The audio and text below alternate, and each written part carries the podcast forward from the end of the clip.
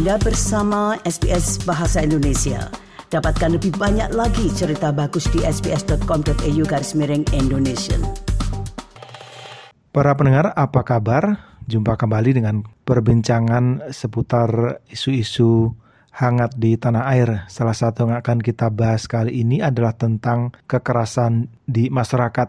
Kita bisa mendengar, membaca, atau melihat bagaimana kekerasan sering kali atau sangat sering terjadi di Indonesia. Apa sebenarnya yang membuat masyarakat Indonesia dekat dengan aksi kekerasan? Nah, kita akan membahas isu itu dengan dosen yang juga psikiater dari Fakultas Kedokteran, Kesehatan Masyarakat dan Keperawatan Universitas Gajah Mada Yogyakarta, Dr. Dr. Roni Triwirasto SPKJ. Berikut perbincangan selengkapnya.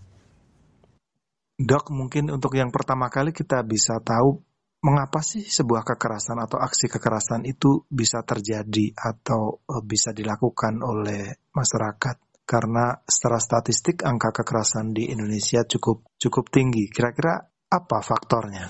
Mungkin ada beberapa hal. Yang pertama, kenapa kok orang cenderung untuk menjadi violent atau eh, tindakan kekerasan ya?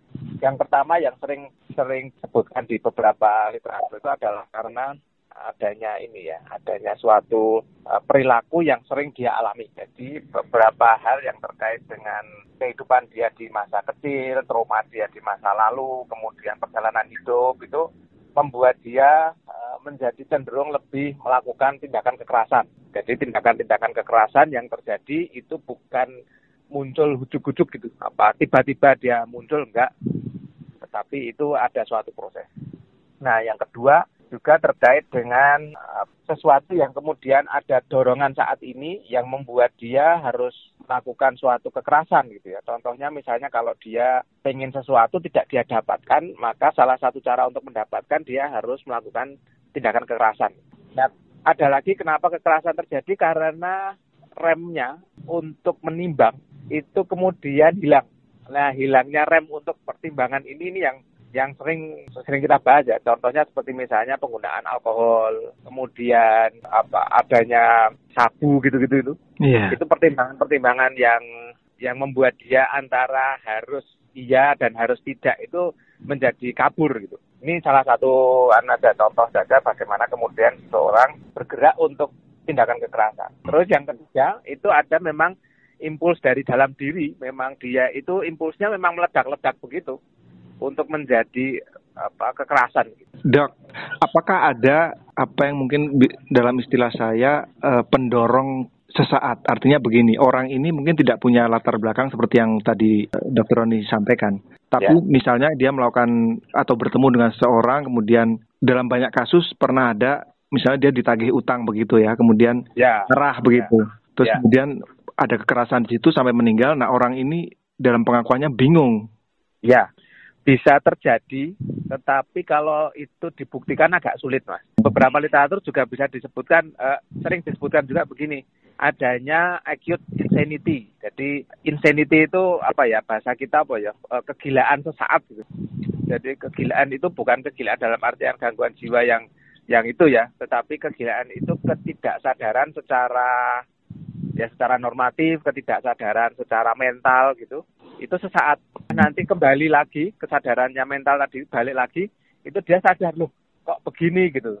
Ya mungkin itu bisa didorong karena rasa takut bisa didorong karena apa rasa kepepet terpaksa karena ada tetapi mau tidak mau di belakangnya pasti ada alasannya itu mas. Contoh misalnya tadi ya dia melakukan itu itu kan karena di, di utang kemudian kepepet. Kalau dia bisa bayar utang dia kan nggak akan begitu gitu loh maksudnya. Betul.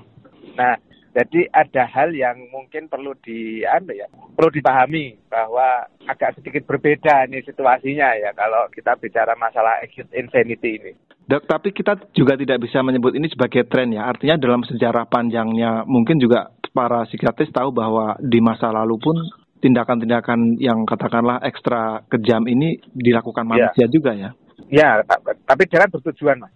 Kalau di dalam psikiatri kita kan melihatnya bahwa ini itu adalah dorongan-dorongan mental yang terganggu gitu. Tapi kalau dengan tujuan kan enggak. Ya berarti mentalnya kan masih anu ya, masih apa intak gitu, masih masih disadari gitu mentalnya. Karena ada tujuan-tujuan tertentu ya, misalnya lawan apa lawan bisnisnya, kemudian uh, dia mengganggu bisnisnya ini gitu-gitu kan di masa lalu kan terjadi begitu. Nah kalau kemudian itu dilakukan tanpa ada suatu kesadaran mental, nah ini baru yang kemudian kita di psikiatri kita akan melihat bahwa oh ini memang ada gangguan-gangguan mental ini gitu mas. Kita akan melihat tadi bahwa ada faktor internal, kemudian ada faktor uh, internal itu dalam dirinya dia sendiri ya. Internal itu maksudnya ya apa kepribadian ya, personalitinya, kemudian dorongan-dorongannya, Nah, dorongan-dorongan itu kan kalau di dalam diri nggak bisa dipisah-pisahkan. Jadi dorongan kita itu ya jadi satu gitu ya. Ya dorongan misalnya ya, ya dorongan berbuat A, dorongan berbuat B, dorongan berbuat C. Kalau dorongan itu itu besar, maka dorongan yang lain juga akan besar, misalnya gitu ya.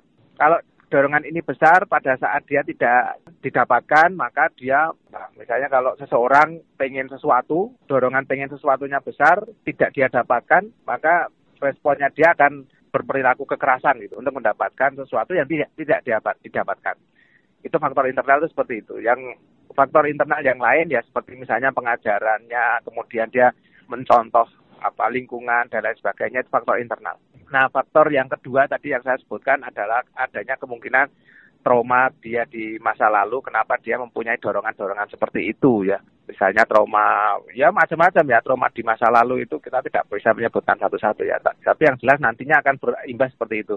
Nah yang kemudian yang ketiga adalah lingkungan yang yang membuat dia e, menjadi terkonstruksi seperti itu ya.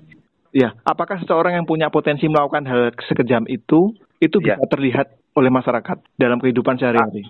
untuk yang kekerasan dulu itu kan kita bisa lihat dari empat hal sebenarnya mas. Yang pertama itu cara berpikirnya dia. Cara berpikirnya dia yang impulsif itu menandakan dia berpotensi untuk impulsif ya. Cara hmm. berpikir impulsif itu cara berpikir yang meledak-ledak gitu. Itu berpotensi dia untuk melakukan sesuatu kekerasan. Fisik maksudnya kekerasan fisik ya. Yang kedua itu cara berpikir, kemudian kedua emosi mas jelas ya kalau emosi kan kelihatan ya dari wajahnya dari kemudian cara dia apa namanya ya mensikapi sesuatu itu kalau dia impulsif meledak-ledak itu berpotensi untuk terjadi suatu kekerasan. Nah yang ketiga itu dari apa kalau orang Jawa bilang itu solah bowo perilaku dia sehari-harinya yang mulai sensitif lah mulai irritable kemudian ada apa semacam apa ya perilakunya perilaku perilaku yang keras gitu ya perilaku perilaku kekerasan ya Nah, yang keempat, bagaimana dia berespon terhadap lingkungannya.